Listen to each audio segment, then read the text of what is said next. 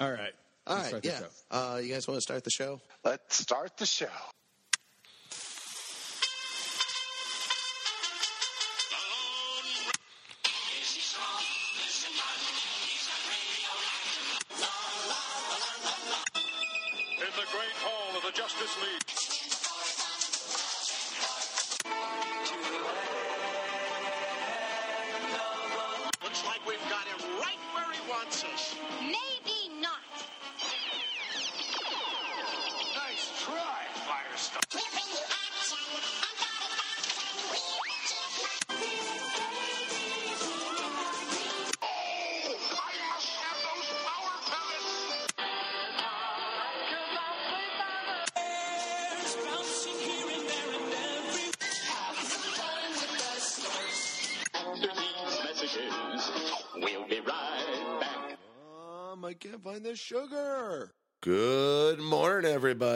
Welcome to Saturday Morning Cereal. It's the show where we talk about, dissect, celebrate, even one might say, all those themes of Saturday morning cartoons that we grew up with back in the 70s and 80s. And, well, actually, if you look around, turns out they've been growing up right alongside us.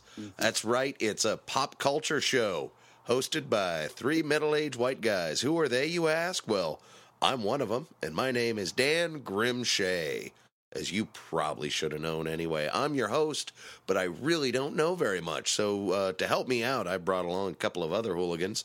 Uh, first of all, I got uh, Marke. Marke, why don't you sound off? Hey, everybody. I'm not a white guy, but uh, fair enough. I'm close enough. Go ahead. Yeah, well, You're you're, on this pale. podcast. Hard, hard to beat that. Uh, also, uh, perhaps the whitest and middle aged of us all, Mr. Jimmy the Gent Lazinski. Let's hear from you. Hey, hey, hey, it's your favorite uh, felonious feline fan, Jimmy the Gent. Oh, I'm so glad you mentioned you're a felonious feline fan.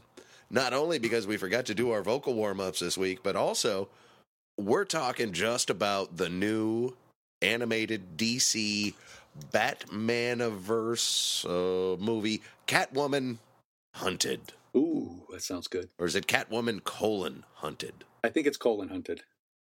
Uh, it's uh, we're, we're talking not just about the movie, but we're talking to uh, some of the creatives behind it, uh, including, uh, but not limited to. Well, no, actually limited to the writer, Mr. Greg Weisman. Yep. Uh, the voice, the star, the soul, if you will, of Catwoman herself, Elizabeth Gillies. Uh, and also, we're just going to throw it into the mix, you know, especially because she's a huge star right now. Uh, Miss Stephanie Beatriz, who plays Batwoman. Uh, if you've seen Encanto, then you've heard her velvety pipes already, but uh, why not stick around and hear them again? Uh, anyway, they are just uh, a part of the creative force behind this movie. Uh, in fact, Marke, w- what can you tell us about this? And please, just do it right off the top of your head. Uh, Catwoman Hunted heads uh, a robust slate of DC themed films and shorts collections coming in 2022. In the all new original Catwoman Hunted, Catwoman's attempt to steal a priceless jewel puts her squarely in the crosshairs of both a powerful consortium of villains and the ever resourceful Interpol, not to mention Batwoman. It might just be enough to contain her or not. Elizabeth Gillies, who you guys know from Dynasty, Sex, Drugs, Rock and Roll, and Vacation, and Stephanie Beatriz who is in Brooklyn Nine-Nine. You guys know her. She's a, she's Brooklyn Nine-Nine. Uh, lead the cast of Catwoman Hunted as the voices of Catwoman and Batwoman, respectively. Also featured is Jonathan Banks. You guys know him from Breaking Bad, Better Call Saul. And he plays Black Mask, one of my favorite characters. Steve Blum from Cowboy Bebop, Star Wars Rebels, as Solomon Grundy, died on a Sunday. Lauren Cohan, she's from The Walking Dead. She's also been uh, Batman vs. Superman. Um, she plays Julia Pennyworth. Keith David, that guy was in They Live, The Thing, and a lot of other things. Uh, he plays Tobias Whale. Zehra Fazal, friend of the show. She's um, plays Talia Al Ghul, um, Jonathan Frakes, he- that guy you guys know him from Star Trek. He plays King Faraday.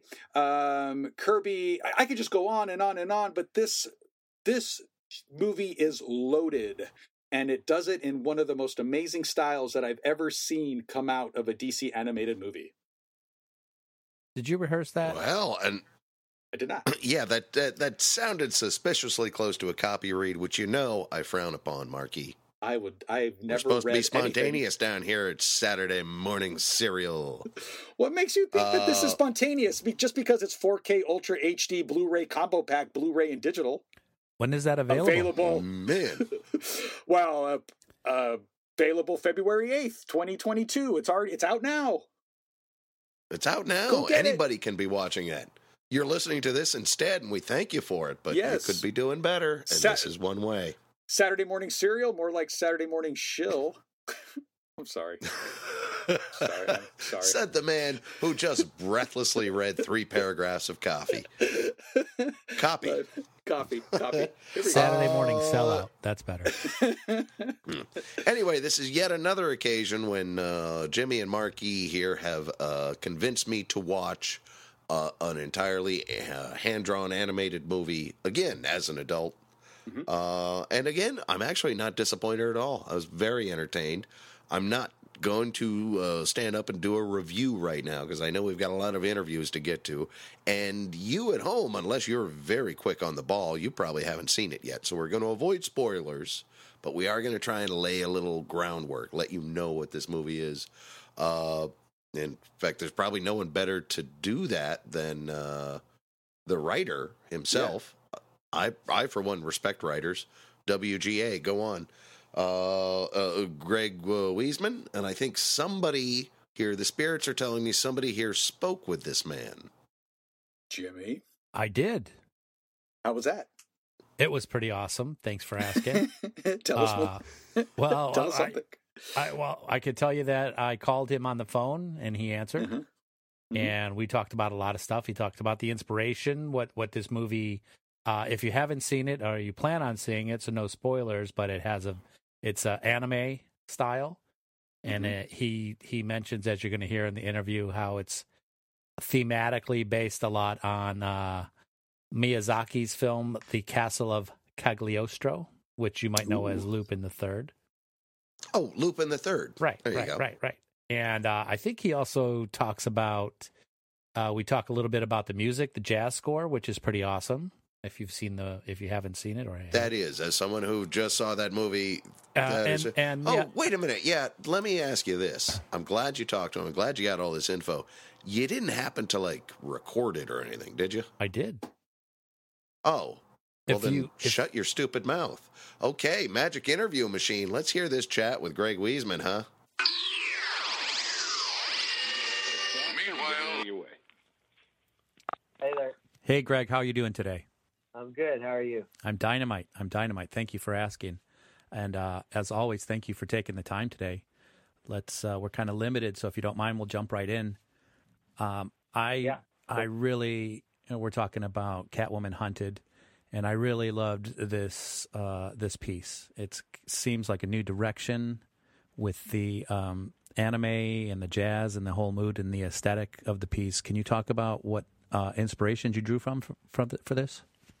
The biggest single inspiration is um, the Miyazaki film uh, Lupin III, Castle of Cagliostro, um, and you know, which is a movie I've seen many times, although not recently, and that's on purpose. Um, I pitched Catwoman as being in a Lupin III kind of film, and they, when they bought in on it, I had this moment. Well, geez, it's been years since I've seen this movie. I should go back and watch it. And then I made a conscious decision not to, um, because I thought, you know, uh, it's one thing to be influenced by it, but it, the, if I watch it again, I'm afraid it'll sort of, uh, it, it'll move away from being an homage to a flat out theft. Uh, so, hmm you know, my memory of it influenced me, but to not make that memory so present that I couldn't escape it, um, since it's so good. Uh, and uh, I've been now that the movie's all done, you know, in the can. I've been meaning to rewatch it, uh, Lupin, that is uh, again, but I haven't gotten around to it. Uh, but that's the plan. Is that, is that now I can rewatch it because we finished making the movie. Uh, but that was a huge influence on it. That sort of um, style and elan, and um, just seemed perfect for Selina Kyle, and um, and that sort of international heist and uh, thriller. Uh, felt like a good venue for um, us to make something that on the surface seemed like, frankly, fluff.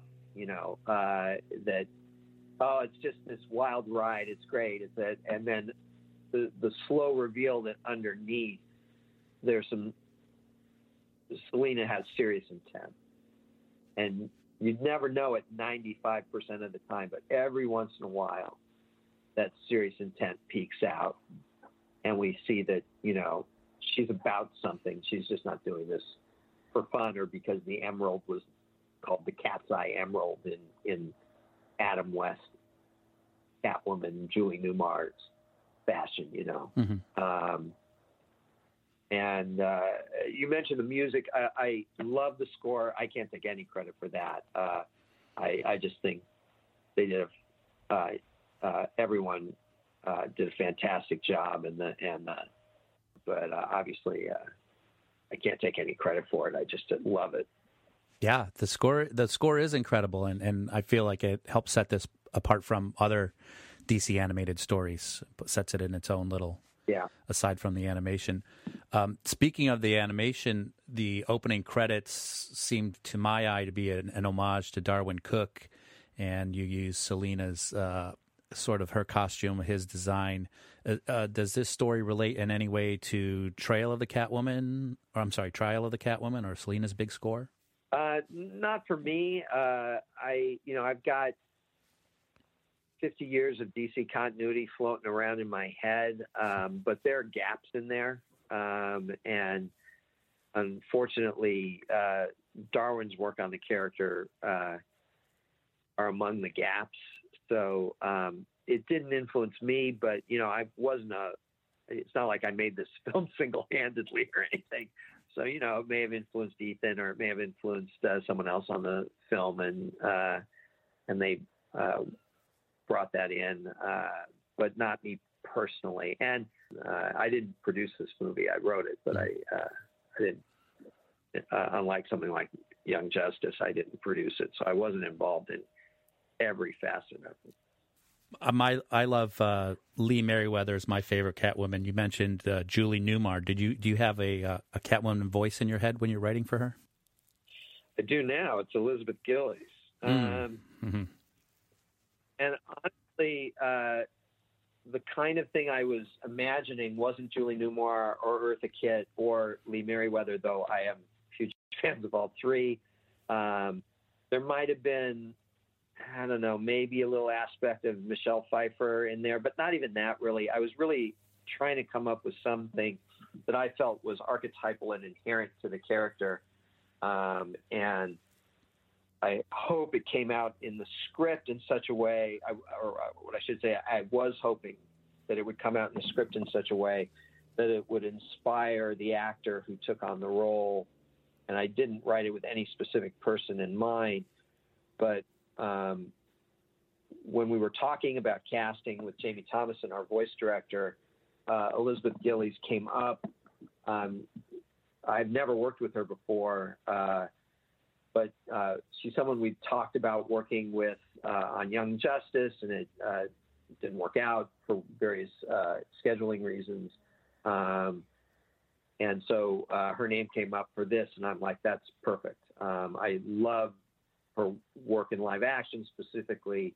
I loved her in Sex, Drugs, and Rock and Roll, the Denis Leary show, and um, and so it was, you know, I thought that's perfect casting for that role. And now she really was able to take the dialogue that I wrote and and brought it to life. And so now, I, you know, sh- she's forever my Catwoman. hmm She really she really knocked it out of the park. I feel she was really great. Yeah. Um, let me ask you about a specific scene towards the beginning of the movie when uh, Catwoman has um, not even has ventured past flirting and downright teasing Batwoman. Um, to my, I, I think in the comic books, Batwoman is uh, out as a lesbian, but has is Selina Kyle now, or in, in this movie, is she bisexual, or is she more doing whatever she can to distract Batwoman? Uh, my answer to that is both. Um, I think Selina is bisexual. Um, but I also think in this case, what that scene was about was her doing what she needed to do to uh, solve a specific problem in a specific moment. And the way I sort of judged that scene is I, I said to myself, if, if, if taking Batman specifically out of the equation, because her relationship with him is obviously way more complicated. Um, but if she were standing there opposite Hal Jordan or, you know, Eel O'Brien or whoever, you know, uh, would she do anything different? And I thought, no, she wouldn't. You know, she uses the tools in her toolbox uh, to accomplish goals that seem frivolous but are actually quite serious. And um, in this case, she used those tools on Kate, and they only worked briefly. Right. Um, and then Kate immediately realized, wow, this is a supremely bad idea. She is, you know, Selina is is uh, irresistible Sure. on a lot of levels, and she, so, and I think that's true to men and women and other genders as well. Um, but in this specific case, uh, it was with Kate, and uh, I do think that she's bisexual, but that's in essence, I don't think those two notions are are uh, are diametrically opposed. She can be bisexual and still be using people. Do you have a, a, a comment on on the the importance of the representation of the LGBTQ plus community in uh, modern animation?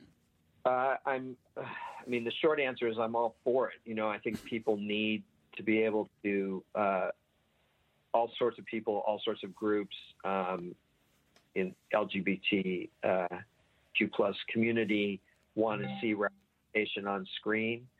Um, it's only recently in my history that I've been allowed to do that, though I've been asking to do it, going all the way back to the 90s. Um, and for literally decades was told, no, you absolutely cannot. And back in those days, all we could do was write the characters consistently so that if and when they the answer became yes, it wouldn't seem jarring um, when, in essence, they were objectively revealed to be part of the LGBTQ plus community. Um, but now that we can, um, I want to do it. We're doing it more and more on Young Justice. It's a it, it's not an overnight process, uh, but it's something that we've been doing and are continuing to do, and um, and so doing it at least a little tiny bit of it here on Catwoman, um, I think is a good thing.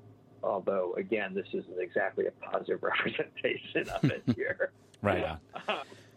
Uh, so I, I hesitate. You know, I, I don't want to hold this up as, "Hey, look," uh, because uh, I just felt that if it were Barry Allen, this is what Selina would do.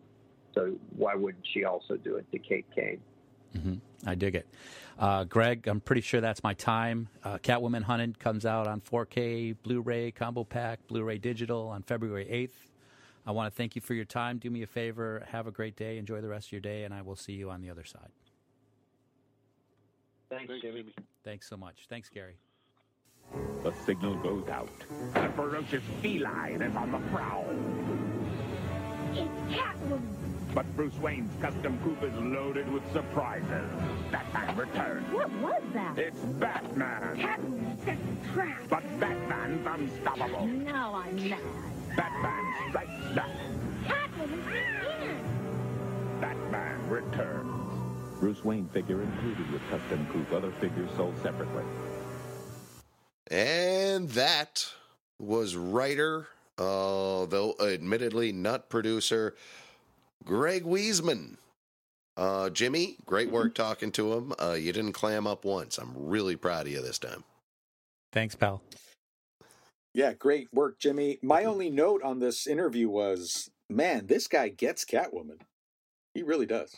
It does. It comes through, especially when he's talking about how great uh, he found Elizabeth Gillies' performance. And Catwoman is a complex, great character. I know, Yeah. it can, uh, uh, Jimmy, you're the resident Batman expert. Even though True. technically what we saw here in Catwoman Hunted was not a Batman movie. I think Catwoman's legacy goes back to like the the early days. You know, probably not the very first Batman, but where where did she come from? Well, you're not. You're wrong. She came from Batman number one in the spring of 1940. Son of a bitch! Yes. she's as old as Batman.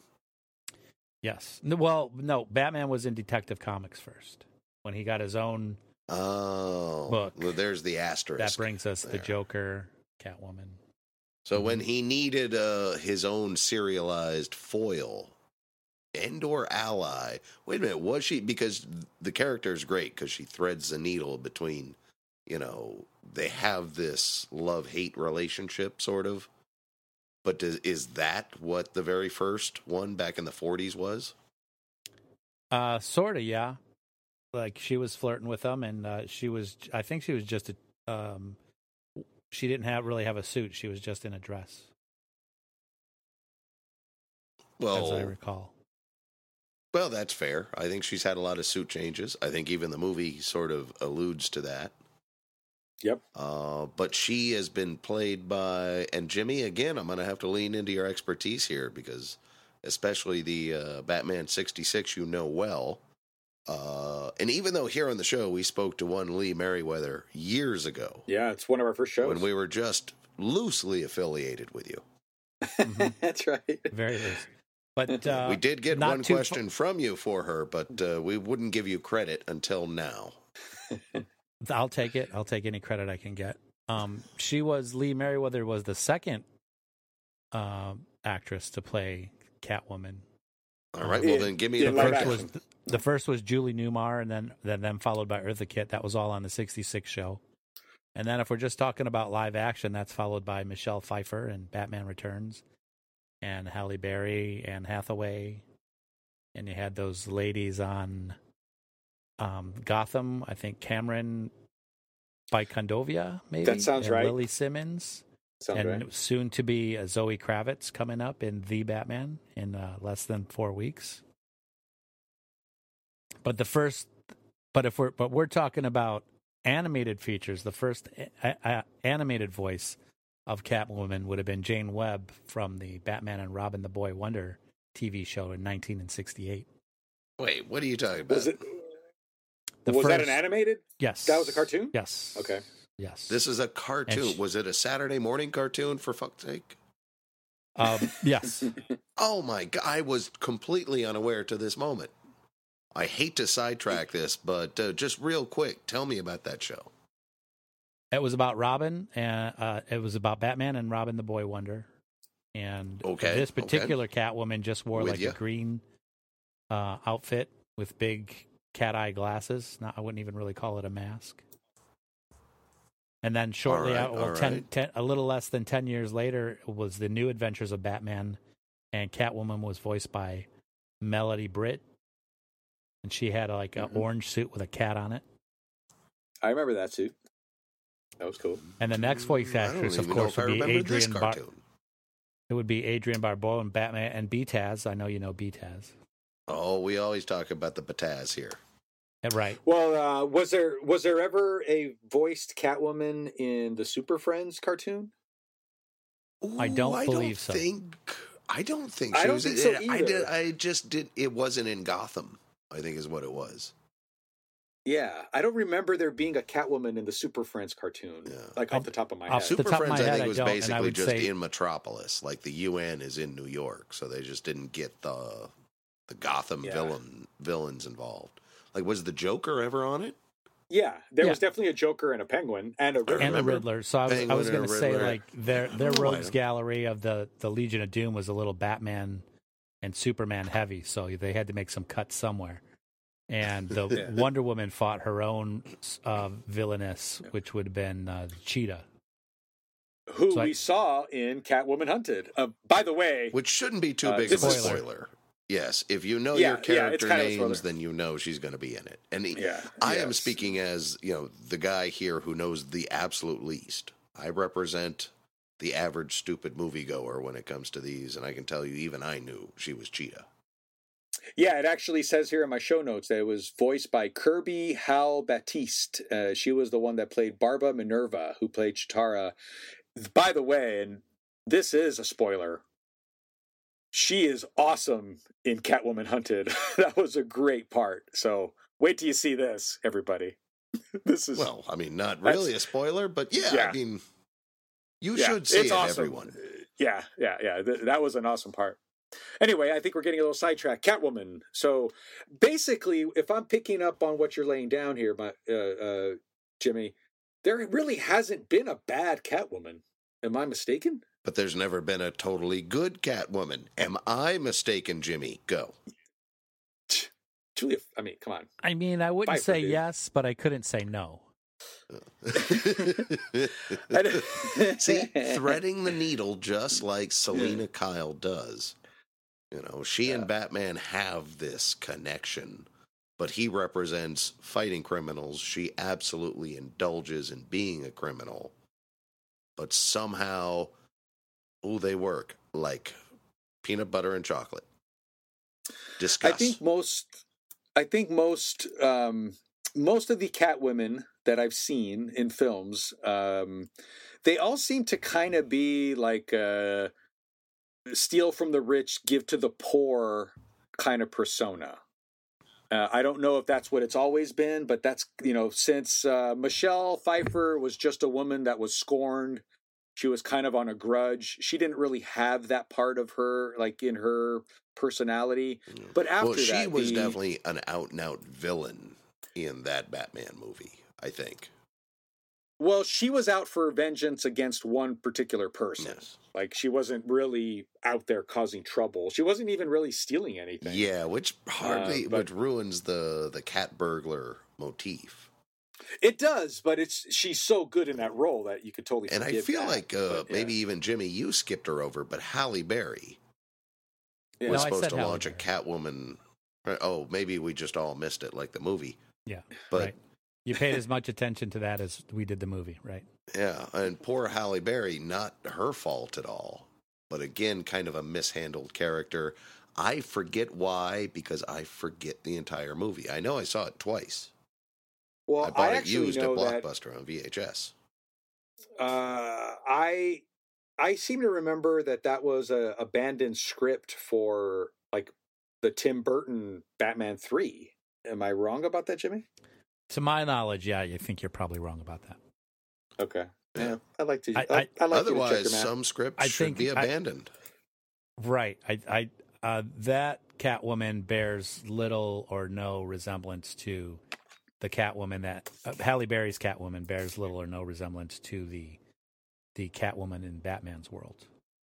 Uh, She was originally, like we said, yeah. an um a a love interest slash pretty strictly cat burglar bad guy bad gal um meant to liven things up in the comic books and they only called her the cat back then and it wasn't only until I would say in the 90s or early to mid 90s when she evolved into sort of an anti-hero where she's stealing from the rich to give to the poor and uh, maybe um, it came off of Batman Year 1 where she was protecting the um, the young ladies of the evening that maybe that's where that stemmed from I couldn't That's a bit of a spoiler alert.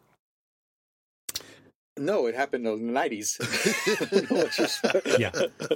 if you weren't but born also Jimmy and um, well, and I, I think that's also kind of the start of when Catwoman started to venture into uh, the LGBTQ plus kind of arena was around that same era because it was kind of implied even in the Batman Year One that she kind of had a relationship with some of these girls.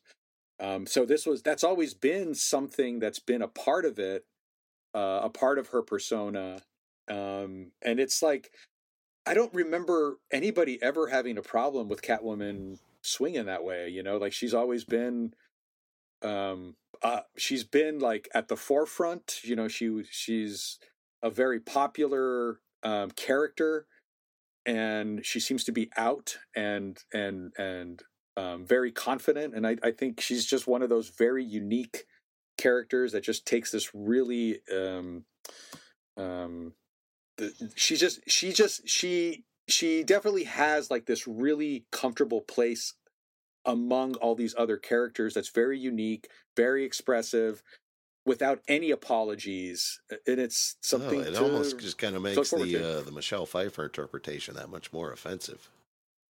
Why? Why is that? Well, she's just a scorned woman who should have fallen to her death, but instead she's given like one chance to Well, she's revenge given nine. the Given nine, man. yeah. Yeah, yeah. She's given nine in that movie. Mm. Yeah. Um, but yeah, yeah, and you know, like I don't, I, I don't think that it's a, I don't think that it's a series of step forwards and steps backs. It's just that she can kind of fulfill, you know, any of these roles. You know, she's a very versatile character. She's a very good character. Um, and I think the most important thing about Catwoman is that she is a character with her own agency. She can decide what she wants to do.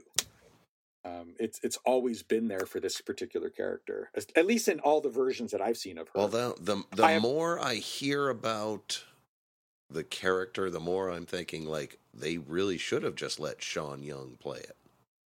I don't know if you guys remember She- all that back Yeah. in the day, but she was she was out there forcing auditions in public kind of stuff, like I assume Selina Kyle would have. I actually think Kinda she would have been a pretty. I think she would have been a pretty good Catwoman because she's a little crazy, but, it But I think been in the different- movies they didn't tackle the Catwoman character right, or they didn't find the hook that I liked until I'm hearing around Which the is? '90s. The fact that Ah. she's good and bad. The Yeah. fact that she operates. I mean, you you in Batman lore, and I hope this isn't too deep a dive, but there seems to be like Batman is the ultimate righteous. He won't even kill. He'll sacrifice his own entire life to making the shadows slightly safer, and he's always facing off against strictly agents of chaos. Mhm. You know, especially when it comes to the Joker, and even the ones that are motivated by money in his universe, they're still just twisted and mad and would rather see the world fall apart. Uh, but she doesn't want any of that and she finds some simpatico with Batman, and they both have a certain darkness. Uh, I don't know something something works for me with that character.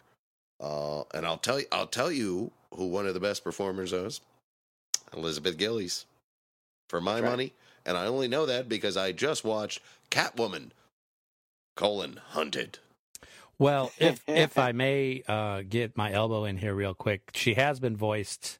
Uh, we mentioned all the live actresses, but she has been voiced by some pretty big names in the past: Adrienne Barbeau, Gina Gershon, uh, Vanessa Marshall, Patty Manson, Kelly Hudson, Eliza Dushku. Uh, more re- more recently, uh, Grey DeLisle Griffin, and that uh, unfortunately um, Zoe Kravitz voiced her. I was going to say, unfor- unfortunately, we lost the the actress that played her in Batman: The Long Halloween, which was a great version, Yeah. Naya Riv- Rivera. Oh. But- Oh, For my money, this is as, as we've as I said ad nauseum how much I love the '66 show. Elizabeth Gillies' version is right up there with with Lee Yeah. Meriwether oh, and see, this Julie is Newmar, this is Eartha Kitt. Kitt. this She's is- she really knocks this this script and her performance is is really knocks it out of the park. Of course, you're going to Yeah, say I like that. it. You are so you're like double biased now between the '66, and I happen to have it on good authority that you talked to Elizabeth Gillies all about this yourself. did. It was very self-serving. I I'm not uh, very happy about this, but since I assume you probably even recorded it, go ahead, Jimmy. Call up the magic interview machine. Magic Interview Machine. Meow meow meow. Because well, I mean, you're, you'll get better as it's you a go. cat. Let me, let me it's a cat. take it. Magic interview machine. Let us hear Jimmy talking to Elizabeth Gillies all about Catwoman colon hunted. Meanwhile, Hello, Elizabeth. How are you doing today? Hey, good. How are you? I'm dynamite. Thank you for asking. Uh, let's let's dive right into Catwoman Hunted. Um, what can you tell me without any spoilers? Can you tell me anything about the story of this program? I mean, basically, Catwoman is after this priceless jewel, and what ensues is just a massive adventure between her, Batwoman, and a bunch of villains and monsters. And there are so many exciting cameos and Easter eggs for DC fans. There's so many amazing appearances. I don't want to spoil anything because it really is. It, there are so many cool surprises, but um, yeah, it's it's like it's a heist movie mixed with. I mean, it's it's it's its own thing, and uh, it's anime style, which is so exciting. And the most exciting, of course, is that it's her first animated feature all her own. So I was honored to get to be a part of that. hmm What what uh, what's it like to put your stamp on such an iconic character that's top tier in DC? I mean, it's a lot of pressure, but it is also an honor. So I was very, um, very excited when they asked me to do it. I'm a big fan of Catwoman, and I adore um, Michelle Pfeiffer's version. So that was my jumping off point. But I think because the script is so different and it's so new that I wanted it to feel new as well. So I found my own voice and my own kind of I put my own spin on it, but I did want to of course pay tribute to the the character that everyone loves so much. So I hope I did a good job. No one seems too pissed that I'm playing her, so that's a good start. That's a good uh, jumping off point, right? Um, yeah, sure. right. Uh, if if we, you know, if I could, if you could see me right now, I'm in my office, and behind me is a, an absolute shrine to the Batman '66 show, and uh, Lee Meriwether would happen to be my personal favorite Catwoman through over the years. So I'm wondering, was there any other Catwoman performance that inspired you for this for your performance? Did you mean to say performance? Per, yes, yes, twice. Um, I, you know, I, I, I went through so many.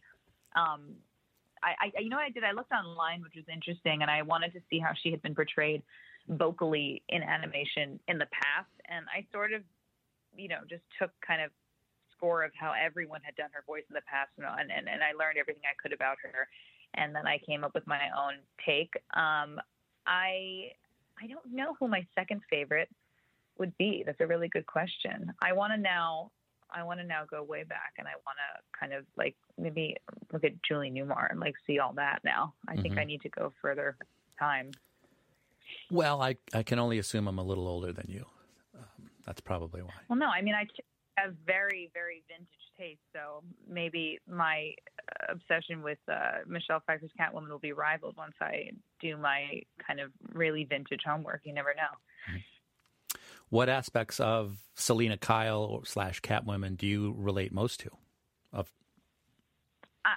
you know, I, I she has such a sense of self and a strength when she's in public. She has a lot of uh, bravado, and she's got this sort of um, this this this hardware and this wall that she puts up and this character she plays with people that is much kind of more exaggerated than she really is. And for a long time, I was that way, and I tend to still be that way. But she she really does in this movie at least. Um, uh, she shows much more vulnerability and a quieter side of herself when she um, is alone or with her cat Isis, and I, I can relate to that. I can relate to being one way when I'm in public, and I'm, you know, a, a much bigger, bolder version of myself who's unbothered and unflappable, and then come home and hang with my dogs, and I'm more, you know, I'm more reserved and quiet. And I just think, in general, she's uh, she's an aspirational character in the way that she's just very she's very cool and strong and unbothered and I, I I think that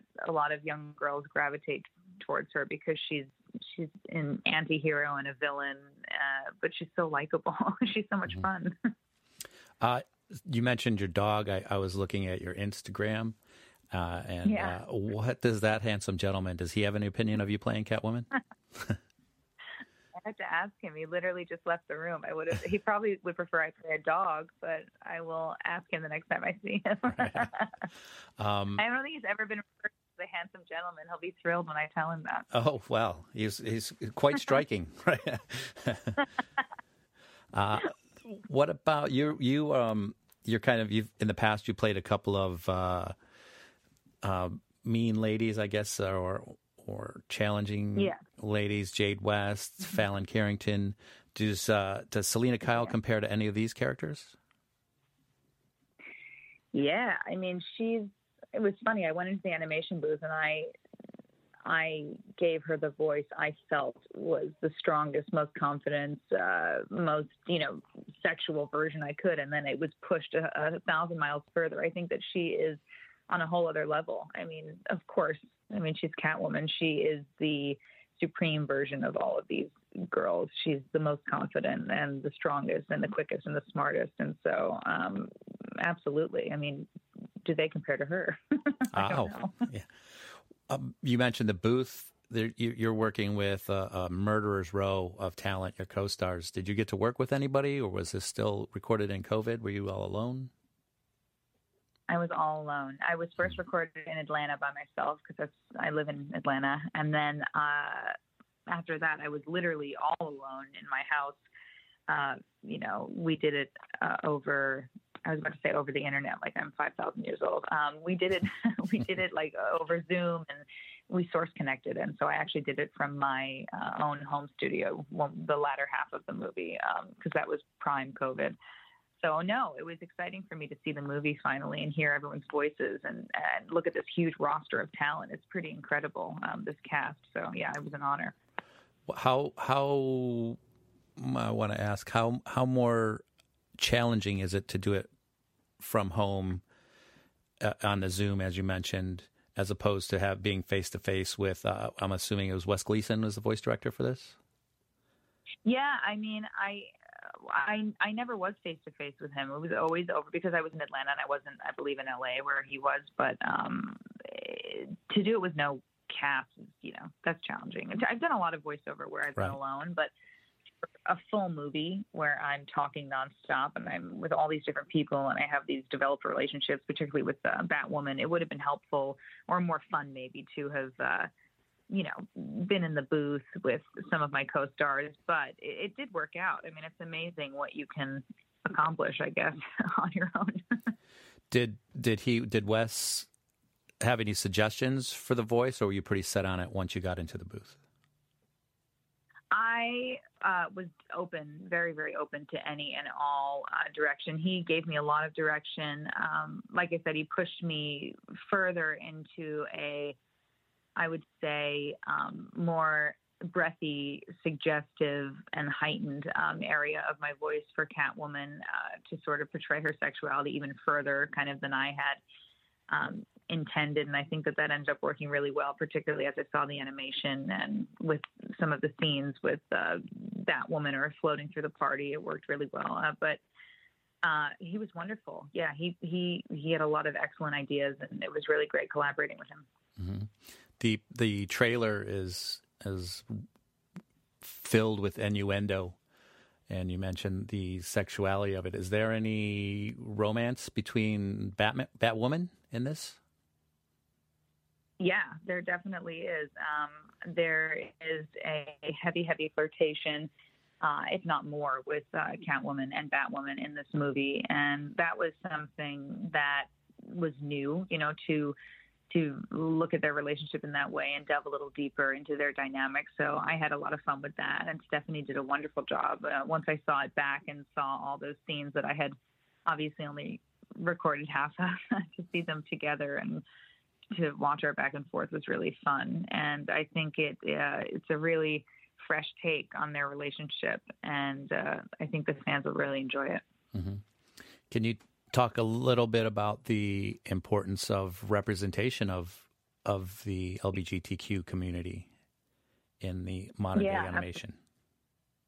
Well, you're seeing it more and more now, particularly in the DC universe, and I think it's very exciting and important that they are delving further into these storylines and kind of embracing them and elaborating on them and exploring them. I mean, this their willingness to include you know all aspects of these characters and to delve a little deeper into who they are and what their relationships could be like beyond what you know whatever kind of barriers they had before to break them and allow them to kind of just run free it's really exciting and so to get to be a part of this sort of groundbreaking uh, this groundbreaking one with Batwoman and Catwoman is is is very very cool. Um, it's exciting that they're you know expanding in that way and because inclusion is so important especially in the dc space and in the marvel space you know all these places where it, it hasn't been as featured before to now share these stories is hugely important so i'm honored to get to be a part of one mm-hmm.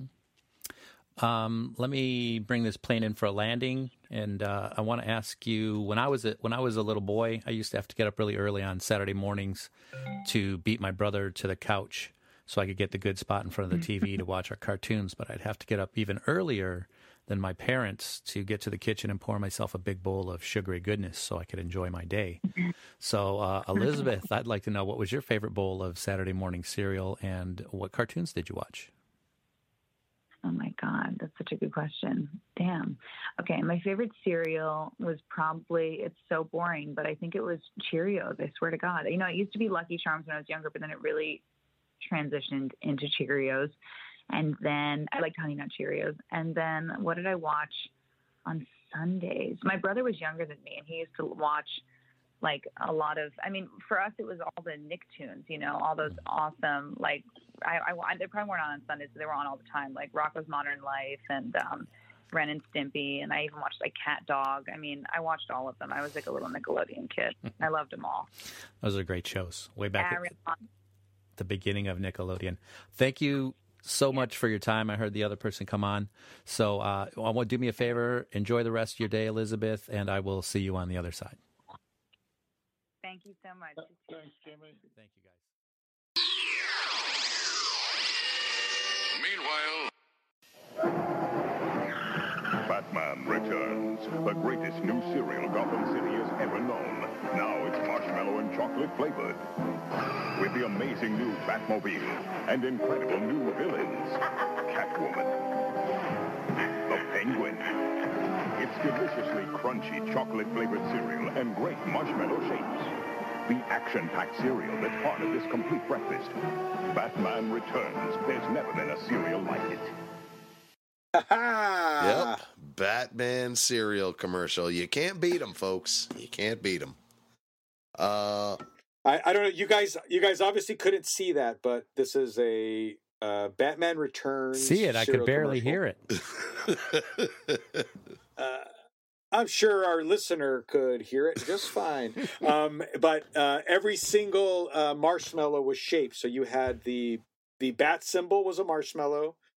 The uh, penguin's hat was a marshmallow, and Catwoman's like the the silhouette of her head was a marshmallow. And I believe the Batmobile was a marshmallow. my Isn't lord. Isn't that amazing? How many marshmallow shapes were in this cereal? Let's if we do a rundown, at least four, five. That's too many. Yeah, and they were all different colors. They were all different colors. Like it was like a Lucky Charms of Batman. Oh, good lord, that's impressive. Yeah. Uh, and that uh, and that of course is no longer available. Thankfully, long gone, long gone. But Catwoman yeah. is it- still but around. But if you want a new a new Yeah. fresh hit of Catwoman, check out Catwoman: colon Hunted. Uh, starring, of course, who you just heard, uh, the very talented uh, Elizabeth Gillies, and uh, the the rather talented Jimmy Lazinski. Great interview, Jimmy. Uh, you really finally got her to open up about playing Catwoman. Hmm, yes. She was quite delightful to chat with. as you yeah, heard. that was that heard. was self evident. That did not need repeating. Well, I don't. I, maybe you couldn't hear my enthusiasm in, during the interview. It's what I guess what I was saying. She was. She was one of the. She was one of the easier ones. Oh, so Yeah. uh, well then, I guess if we got nowhere else to go, why don't you uh, tell us about some of the worst Catwoman interviews you've done? Well, there was this one time I, I didn't get to interview her, Lee Meriwether, but I did get to submit a question, and I never even got credit for it until kind of you got kind credit of just recently, actually. So uh, we didn't credit you by name, but uh, we said our like one of our uh, friends or callers. Did, I did mean, we call this him a is this caller is in that first interview? season. We'd have to really go back, but it, in my mind, I believe I said uh, young listener, little Jimmy Lazinski asks. from Detroit, Michigan, wrote in to say, "Dear Casey, Dear Lee Meriwether, So li- listen, was um, it cool being for all of Catwoman? you, for all you new listeners, Please uh, stay. back about uh, a hundred episodes ago, we interviewed Lee Meriwether, and Jimmy here cannot shut up about it. because he was not involved in that interview. so here we are um, talking about Catwoman. Yep, we once again. finally got back around to it. Uh, but that's enough about Catwoman. Uh, let's talk about Batwoman. Jimmy, do you have anything to say about Batwoman? Go ahead. I can Batwoman, dare well, you. uh, the arguably the the co-lead of this movie. I think it's, it's a lot of it centers around her, right? In addition, almost as much as Catwoman. oh, really? Did they get some big star to play that role? Well, pretty big, uh, pretty big get for the old Saturday morning cereal boys. I think Stephanie Beatriz, uh, you might know her from Brooklyn Nine Nine, Encanto, Q Force, BoJack Horseman. I mean, Uh, and- and- hey, you, and a- you a had me at Brooklyn Nine Nine, but the rest was gravy. Uh, Pee Wee's She Big was also Holiday. in the Heights. Yep. And actually, Encanto's pretty damn huge right now. That's probably that's probably right, what she's we should be officially a with. Disney princess now, which I think is not a lot of people can say that. Well, I like to think we all can, but that's where we differ in opinion. Uh, but but what about the character you know of what, uh, Batwoman? uh, because Shea- listen, guys, again, I'm going to tell you, I'm the guy who just remembers mostly the mainstream Batman stuff, and also I Well, don't watch also, uh, CW, if I so I can don't know anything about the actual Batwoman show. Pick it up from there. Explain it. Uh, and Well, sh- she first came on the scene, Can I, and can, uh, I, can I get a word in here? Rather Marke, you you had something to say about Batwoman? I just kind of want to make sure that everybody knows something here. Um, and I just kind of figured this out, relatively speaking, recently. Catwoman, I'm sorry, Batwoman and Batgirl are totally different characters. It, it wasn't like one became the other, right? Correct. Jimmy? So the from Batman 66, that was Batgirl, who was Commissioner Gordon's daughter, right? Batwoman predates Bat Batgirl by at least ten years. See, I had no idea about any of this. Please tell us more about Batwoman. And it's not Batgirl. well, first off, it's not Batgirl. And she was hold on, hold was- on, guys. I'm a little confused. Are we talking about Batgirl here? no. This is Good, This because is I was asking about Batwoman. Batwoman first appears in Detective 233 in 1956. And she Good came on the 233 episodes after Catwoman.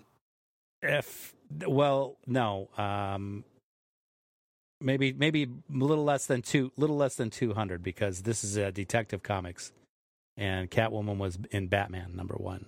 Mm. So, uh, but she was brought on to combat the allegations of Batman's homosexuality. Um, oh, wow. We're Whoa. right and back she at was this. so she was uh, similarly to Bruce Wayne. She was a rich uh, heiress, had a lot of money to to get herself a costume and fight crime. She was a former. I want to say she was like a circus act, a circus performer before. Circus performer, come Well, playgirl, actually- it- uh, high society snob. Uh, we've heard the story before. Go ahead. right. and I actually I actually think we should add beard at this point. Oh, because It's it's to weird. combat his rumors Now, Yeah. of she did have a sidekick, Uh, Cat Batgirl, Exactly. but that was completely different from Commissioner daughter Commissioner Gordon's daughter Batgirl, which came out in 1967 or 68. Oh well, back then they probably just did call her commissioner daughter. But uh, uh, I am curious now: were the rumors of Batman's He was, homosexuality he was the commissioner in the comics, or were they in real life? This was maybe you've heard of the infamous uh, controversial book "Seduction of the Innocents." I have not, and I assume where- most people haven't.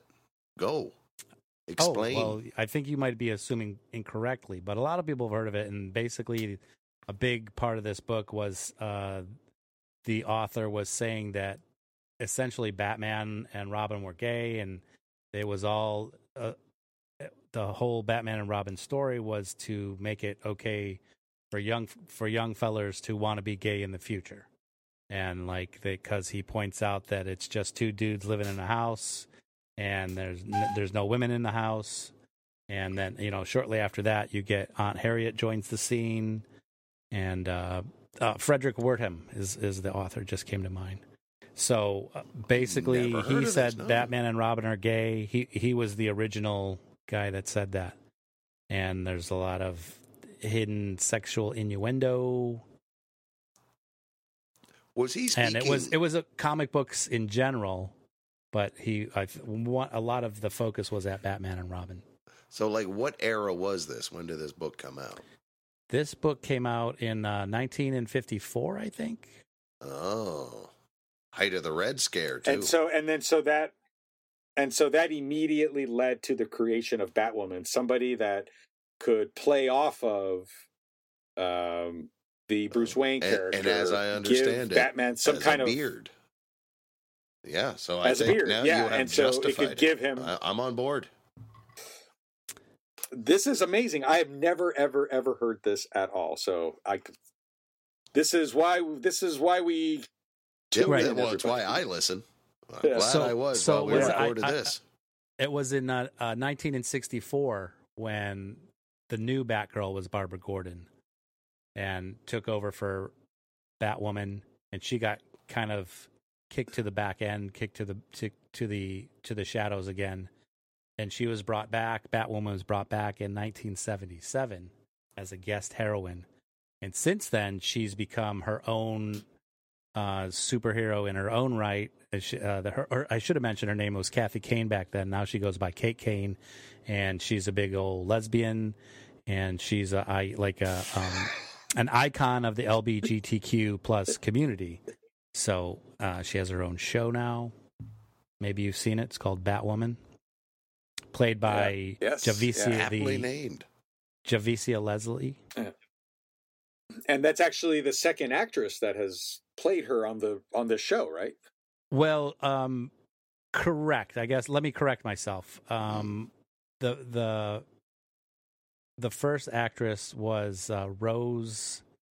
Help me out. Rose, uh, No. Ro- Ro- Ruby Rose. Ruby Rose played Kate Kane, and then her character was uh, uh, killed off to some extent and replaced by the new Batwoman is Ryan Wilder, which is played by Javicia Leslie. I actually have And this not one- seen the show, so I'd like to just get a little clarification on killed off to some extent. Well, she Yeah. she was killed off. Only mostly she was dead. mostly dead, and then they found her. Uh, turns out she just got hit on the head and forgot who she was. And they had another Ah, actress okay. play her because Ruby Rose got clipped from the show. Yeah, there was some there was some problems with her on the Allegedly. set. Is what I've heard. Yeah. Yeah, allegedly. But anyway, we're here to talk about anyway, Batwoman. as far- Yes, as far you as can all use your own voices go. Google for the rest of that story.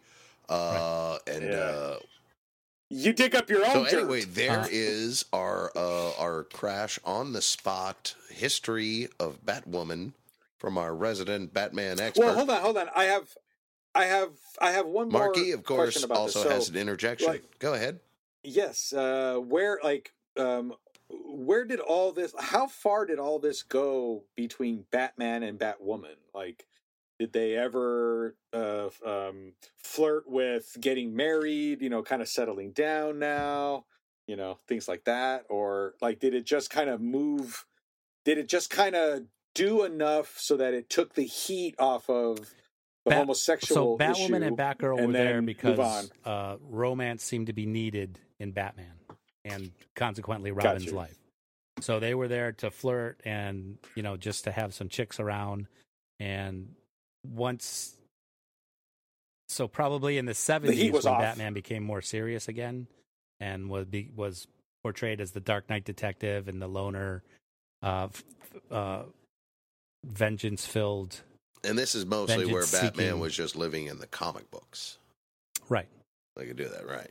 Well, and like, when, when did the whole Batman as billionaire or millionaire playboy come into it? Like, was this before? that was always his. the That was always his scene. stuff? He had a in, in the first couple his first couple adventures. He had, uh, he had a gal, whose name escapes me at the moment, but it wasn't. Uh, I want to say her name was Julie something.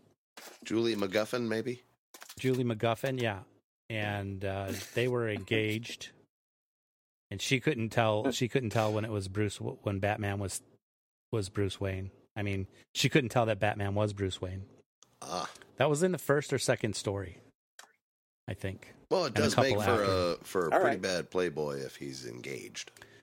But then, uh, so a year a year later, after he came along, uh, also in Batman number one, Robin came along, and the, that's when they things kind of uh, went south as far as their reputation. I don't know if that's the right thing The to say. things started going south uh, in Batman number one. Well, that's when they started getting. Well, shortly after that, when people started questioning why are these two dudes living together and hanging out, Yeah. and uh, sometimes depicted as sleeping in the same bed. Okay, now e- even even in the perspective of 2022, I do wonder why they were sleeping in the same bed in Wayne Manor. hmm That's fair. That's fair. It's a, in 2022. That's a, a fair question. I don't know that back then when they're just writing. So you know, this is a little off topic of Batwoman, but Robin was I'm glad you mentioned her. We'll get back there soon. yeah, we'll get back there. She he was introduced so that young readers could like and see themselves as Robin and helping Batman fight crime to keep keep the kids involved in the stories. So then, of course, So- you go over to Wayne Manor. You uh, ride the giraffe. You play with uh, Bubbles the monkey.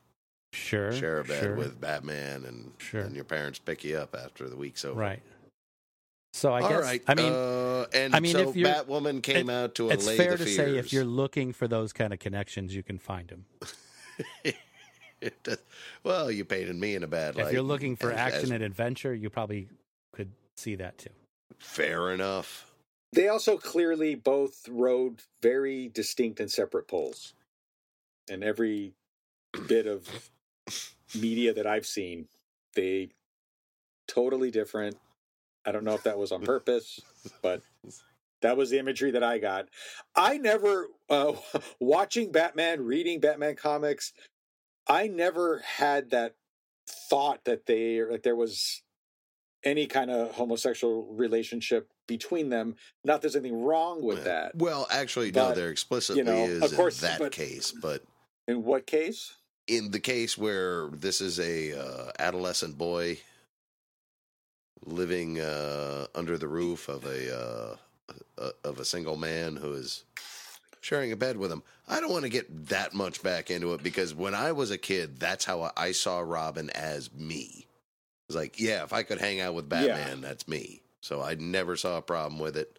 Yeah. Uh, I mean, God bless America for getting up in arms by the end of Batman number one and them having to respond. it just says the media cycle really isn't that much different today. Well, yeah, that's kind of what I'm taking away from this. It's always that was like only this. part of that book, Seduction of the Innocent. He also got on um, Wonder Woman for being uh, for all the bondage subtext. So he didn't just attack, and and Superman was both. He said Superman was both uh, un-American and fascist. So he had he had I, some. I, I Fascist. thought Superman fought the Nazis at one point. and and kind of remember at this so this was you know early, early to mid 50s and uh you know i certainly did wasn't around then so i can't speak to it but What I've heard Yeah. was- Oh, so you're saying you're uh, not to blame. um that, that uh, back then homosexuality was homo, homosexuality was still viewed as a mental disorder socially or at, at best, downright One that could be uh, cured. communist. Um, Well, it was it, it was it was seen as something that could be cured and also something that could be caused. And I think that was that's what kind of caused that's what led to all this paranoia about what people were reading, people were seeing, uh, and all these images that were kind of being projected. well, thank God we're beyond that, and I can know- play my Grand Theft Auto in peace. Uh, in in the meantime, I seem to recall a bunch of us were sitting around here talking about Batwoman earlier.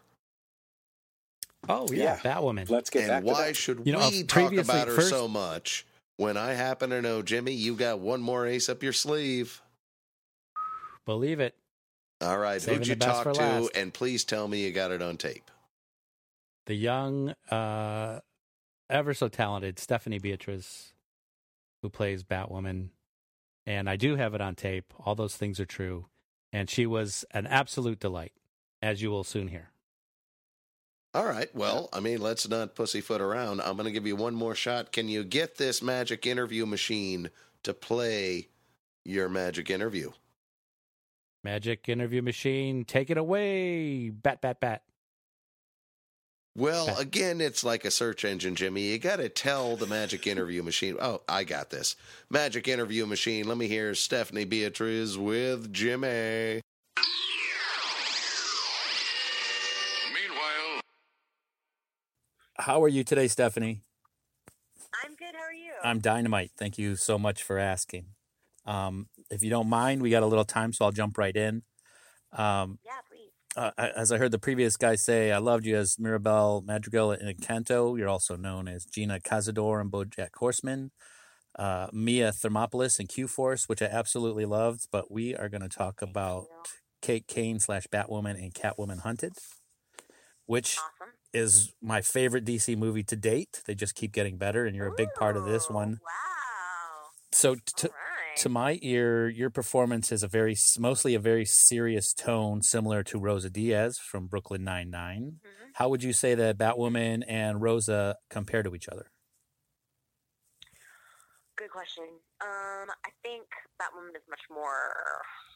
I don't know. I think she's a little more. She wants to remain more isolated. She's, but she does have the sort of same nonplussed sort of reaction Mhm. to most people, most challenges. Um, having to have any kind of relationships. Um, so far as an, in this version, so in Catwoman Hunted, the audience is sort of meeting her. Obviously, they know her, but they're meeting this version of her for the first time. And so I think they're meeting a character that hasn't had time with them to necessarily like uh, grow in the way that you got to see Rosa grow over eight seasons. Mhm. That being said, I'd love to see what happens with the growth of Batwoman in this world because, like, as you can see from watching the film, there's things that Batwoman doesn't necessarily have a total.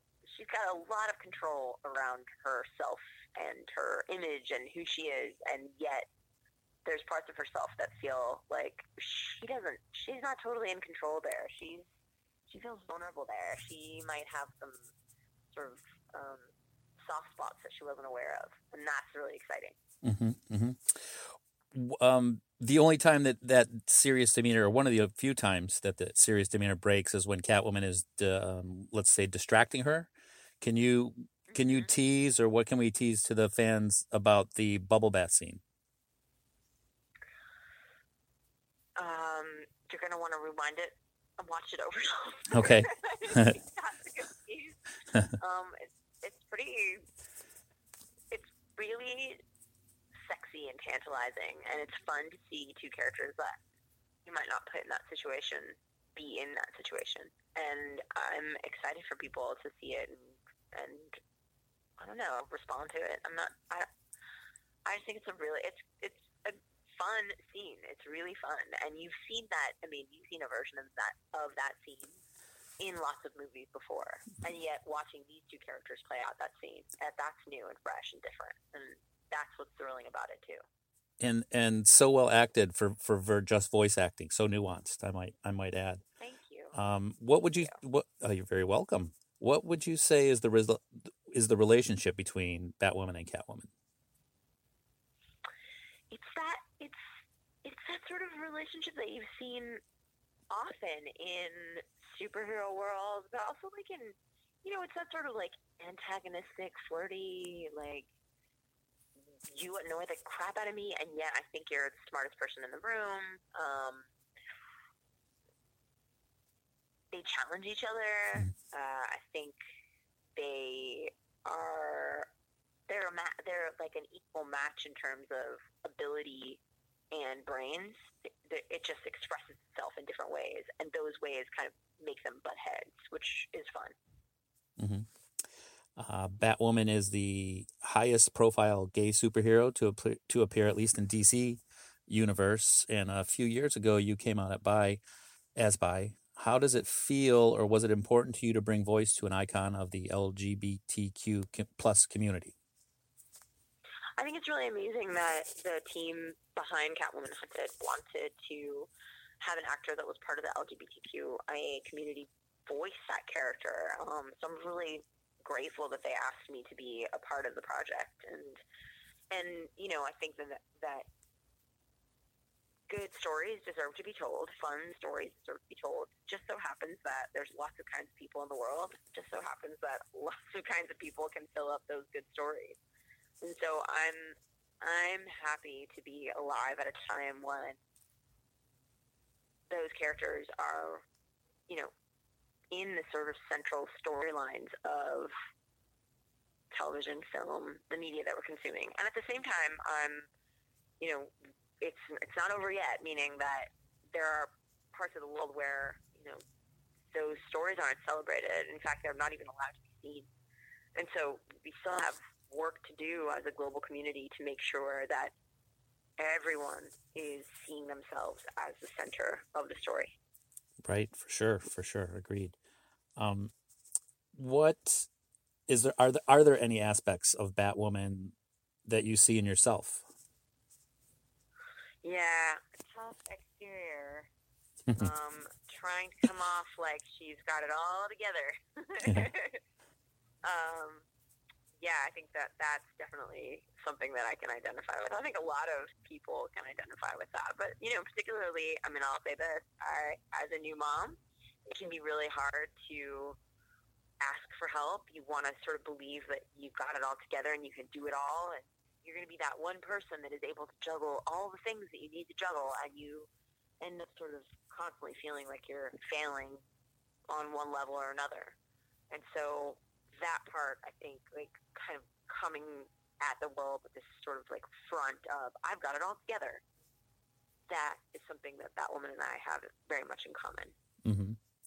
Um, I'm I'm quite sure you might have been asked this more than once, a couple times in the past, but it's my turn. It's my chance, so I'm going to get to ask it.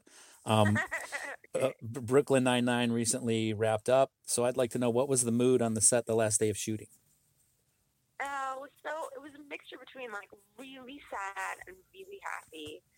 Really sad because we knew we weren't going to be coming back to those sets and you know working on the daily with each other.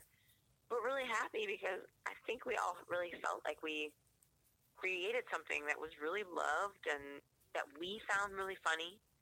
Um, that that we found to be really satisfying and joyful. Uh, the work with each other was always really fun. Uh, we had an incredible crew, we amazing writers. Our showrunner was a great, great person. Um, Andy, the cast, like everyone was just. It was a really magical time, and it taught me a lot about myself. Yeah, it was like a beautiful mix. It was like it was it was weird. I've I've had that feeling like other times in my life, and one of them was like my wedding day, which is like was so beautiful and happy and joyous, and yet I knew that like the day was going to come to an end, and like the party would be over, you know. And it was the same kind of feeling. It was like enjoy every second and soak it up while while it's happening. Right, right. Um, with with so much comedy and funny stuff going on on the screen that we get to see as the audience, who what was um, do you have any stories of hijinks behind the scenes, or who was the biggest jokester or prankster on the set? Uh, well, we're not. We, we weren't really pranksters. I mean, it's strange because comedy takes a lot of brain power, um, you know. And we were lucky enough to work with one of the most brilliant and hilarious and smartest people in the world, and that's Andy Samberg. He's really smart, and for comedy to be smart, it, it's hard to do. Um, and yet he does it so brilliantly and makes it look so easy that you just think he's this like dink donk Jake Peralta. He's actually really really smart. Um, so yeah, I, we weren't like a real prankster kind of set. Um, I think Chelsea Peretti is probably one of the funniest human beings on the planet. um, I I'm so lucky that I got to work with her for so long, and I I'm just in awe of how her brain works. I think she's an absolute genius. And I guess like one of the best memories I think I have is all of us sitting around at craft services sort of as we're shooting the pilot was a bunch of us sitting around and Andy kind of looked around at us and said, Well, get ready to look at each other's faces for the next seven years, and it was a total joke because like, we didn't know if the pilot was going to get picked up or not, you know. Um, and then you know, eight seasons later, Yeah. there we were, and so like that's a really special memory that I have. He only missed it by a couple years, huh? Right. Only, only one, and oh, oh darn, we went over. Right. Shucks. Right. Um, uh, let me ask you. I think my time's running out, but on my way out the door, uh, I want to ask. Um, when I was a kid, I used to have to get up really early before my brother to get to the good spot on the couch so I could sit in the front of the TV and watch my favorite Saturday morning cartoons. But I'd have to get up even earlier than that to beat my parents into the kitchen to pour myself a big bowl of sugary goodness for the day. So, Stephanie, I'd like to know what was your favorite bowl of Saturday morning cereal and what cartoons did you watch? Okay, let me just transition back into my mind and think. Um, I think it was Frosted Flakes. Mm-hmm. Almost positive it was a Frosted Flakes situation in my house. Um, morning cartoons. I, I don't remember Saturday mornings. I remember sitting in front of the TV, but I don't remember what we watched. Probably because I was so hopped up on sugar from the Frosted Flakes. Huh. But I do remember, I do remember, and they were a big influence on me. Getting ready before school in high school, we had to get up really early because my high school was a bit of a drive, and uh, my sister and I would watch Sailor Moon. They would show it at 5:30 a.m. in Webster, Texas, which is where I grew up, and I loved Sailor Moon. I that was like kind of pre-ish internet. You know, internet was like happening, but it wasn't a big big deal, and that was sort of the first introduction that I had to that style of animation, anime, and like also the sort of goofy characters and and these regular girls that then became the heroes and center of the story, and that had a lot of influence on me, as I'm sure you can probably tell when you kind of look at the projects and things that I've chosen in my career. That was a major influence. Yeah. Who was your favorite um, uh, girl? Oh my God, Sailor Moon. Say, oh, the titular one. Sailor Moon. Yeah. He is the one. Sailor Moon. Yeah. right on. Well, um, that seems like it's uh, that's my time. I don't want to be greedy. Uh, thank you so much, Stephanie, for your time. Uh, Catwoman Hunted comes out 4K Ultra High Def Blu-ray combo pack on February 8th, as I'm sure you know. Um, do me a favor and enjoy the rest of your day, and I will see you on the other side. All right. Oh, that's great. Uh, and coming out of that, the uh, the effervescent Stephanie Beatriz, uh, Jimmy, you lucky dog, you get to talk to all the cool cats. Yes, sure does. And bats. and cat. Yeah. well played. Nice. You set him up, buddy. Can I just say about this uh, about this whole about all the talking that we've been doing and and all the interviews that we've heard? One of the things. Oh things God, that I wish someone would say something about it. one of the one of the things that really stands out to me is that a character that was created to negate what was perceived as the negative LGBTQ tropes of the time goes on to be a hero and a pioneer of the LGBTQ community, I think is just like I don't know if I don't really believe in karma, but if I did, I think that's that's that would be it, right? Like it's just it's, that is pretty cool. Yeah, That is pretty, pretty cool. I don't know if anybody I don't know if has karma, actually said the is word hero, but definitely representation. Well, she's literally a hero. What are you talking about? She's a hero. Well, yeah, Yeah, I I guess mean, you're right. Everybody has said she's a hero, so you got me there. Yeah, I mean, come on, she's literally Well done, yeah. Captain Loophole. Yeah, it's funny though. I mean, Foiled again. come on, guys, let's give pop culture a little credit when it gets it right. It it did it did it right here about getting this character uh, uh, pointed in this direction because it was the it was to counteract its creation in the first place. It's just it's amazing to me. Just craziness, right? I mean, do you think that that the current creators We showed that Fredric Wertham. Right, exactly. I wonder if these current creators, these current um, keepers of this character, do you think that they even did that on purpose, or do you think that's just embedded in the character originally? I mean, it's just I, I don't really I don't think we have the time to get into it, but it's it's a it's an interesting thought. Yeah, Yeah, thanks for bringing it up and then uh, closing the door.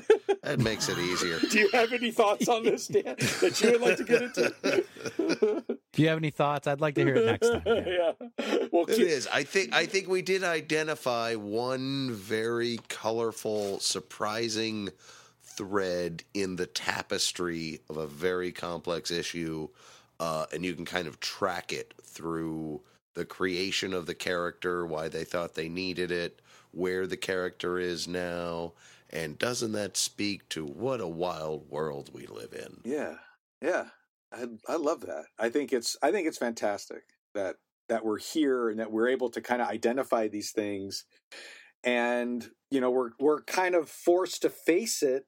You know, kind of what caused it back in the fifties, but we get we get to kind of celebrate it now. So, you know, that is progress. Thank God for it. Obviously, we have a long way to go, um, but you know, looking good, looking better anyway. Oh, well you get put. you get a B plus, America. Well put. Straight from Marke's desk. Keep it up. You'll graduate. Yeah, eventually. C's get degrees. yeah. All right. Well, that is good. And I guess, I guess, uh, and again, as the novice, as absolutely the most base common denominator uh, audience for a movie like this, I take it upon my shoulders to say recommend. Yeah. Especially because we're talking more, about Dan. You're, 75 you're the novice. minutes. Give me a little. Give me a little more. You liked it? You want to see it again? Recommended. Yeah, recommend Oh, mostly harmless. Chef recommends. Try the Clams Casino. No, it actually is. It is a very good movie. Um, I I think. Uh, see, I feel like I I was kind of colored. I was like I as soon as that first batarang entered frame, and maybe this is just my fanboy manipulated mind. I thought I was going to see Batman. And Hmm. unfortunately, even after I saw Batwoman, I was like, "Well, Batman's probably going to show up." Uh, well, you know that's just your sh- Well- that's your chauvinistic tendencies, Dan. I think you know. Exactly. But they- they so, had- and I I, didn't was a like really that it made me look at myself in the mirror like that. So, you know, minus two stars. But I thought that that was a real cool moment when she called her cat. She's like, "No, don't call me that." Yeah. Batman calls me that. Yeah. That was. There was, and there's actually a lot of good. Uh, I mean, for an animated movie, and for the especially as, as you mentioned in the interviews, usually they're not in the same room or anything. This this was a quiet, intimate movie in a lot of parts Mhm. where it was just two actors playing off each other. So again, very impressive. I don't want to qualify it like could you believe it because they weren't in the same room, but it's a subtle, intimate, entertaining, and bizarrely we. I wish we had more time to talk about it, but the jazz theme, Mm-hmm.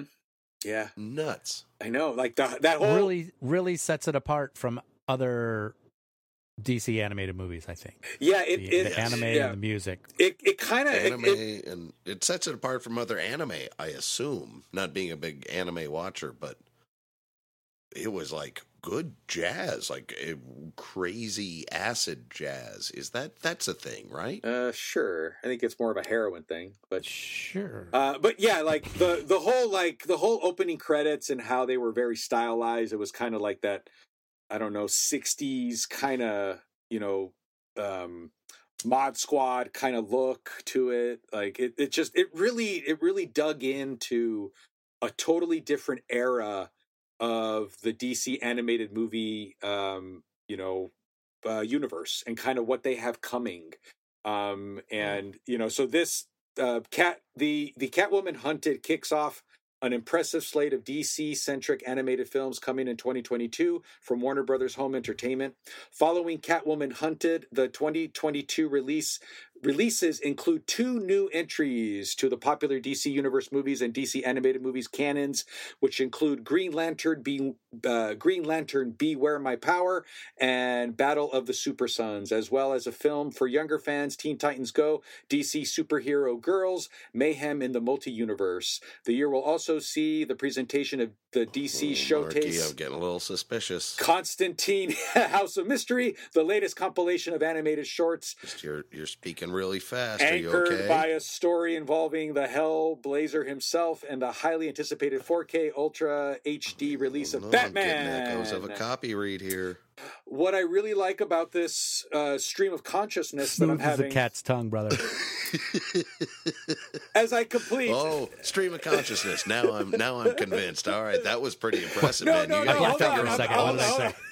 I'm not done because there is Oh, a highly anticipated 4K Ultra HD release of Batman: The Long Halloween Deluxe Edition. Batman. Did I say Batman?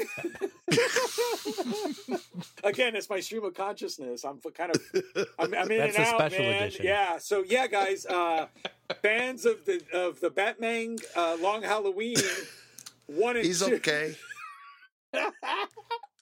so yeah, they're coming up with a deluxe edition, which is a kind of a master edit, um, and uh, which ramps up the R-rated action across both halves of the acclaimed film, now melded together as one dynamic thriller. So, oh my God, Saturday Buckle morning up. shill is off to a great start in this. Uh, Oh, geez, didn't we already do a show about both halves of that? And now, now we got to do a show about both halves together. Uh, well, we're not going to one have to, but it's yeah. We've um, yes. the The answer is yes. We are going to do. Will we get to see the the screener for free, even if we don't? well, we've already seen these movies, but yeah, it's going to be some kind of super ed. Anyway, guys, there's going to be a lot. Uh, there's a lot of DC universe, DC animated movie universe stuff coming out.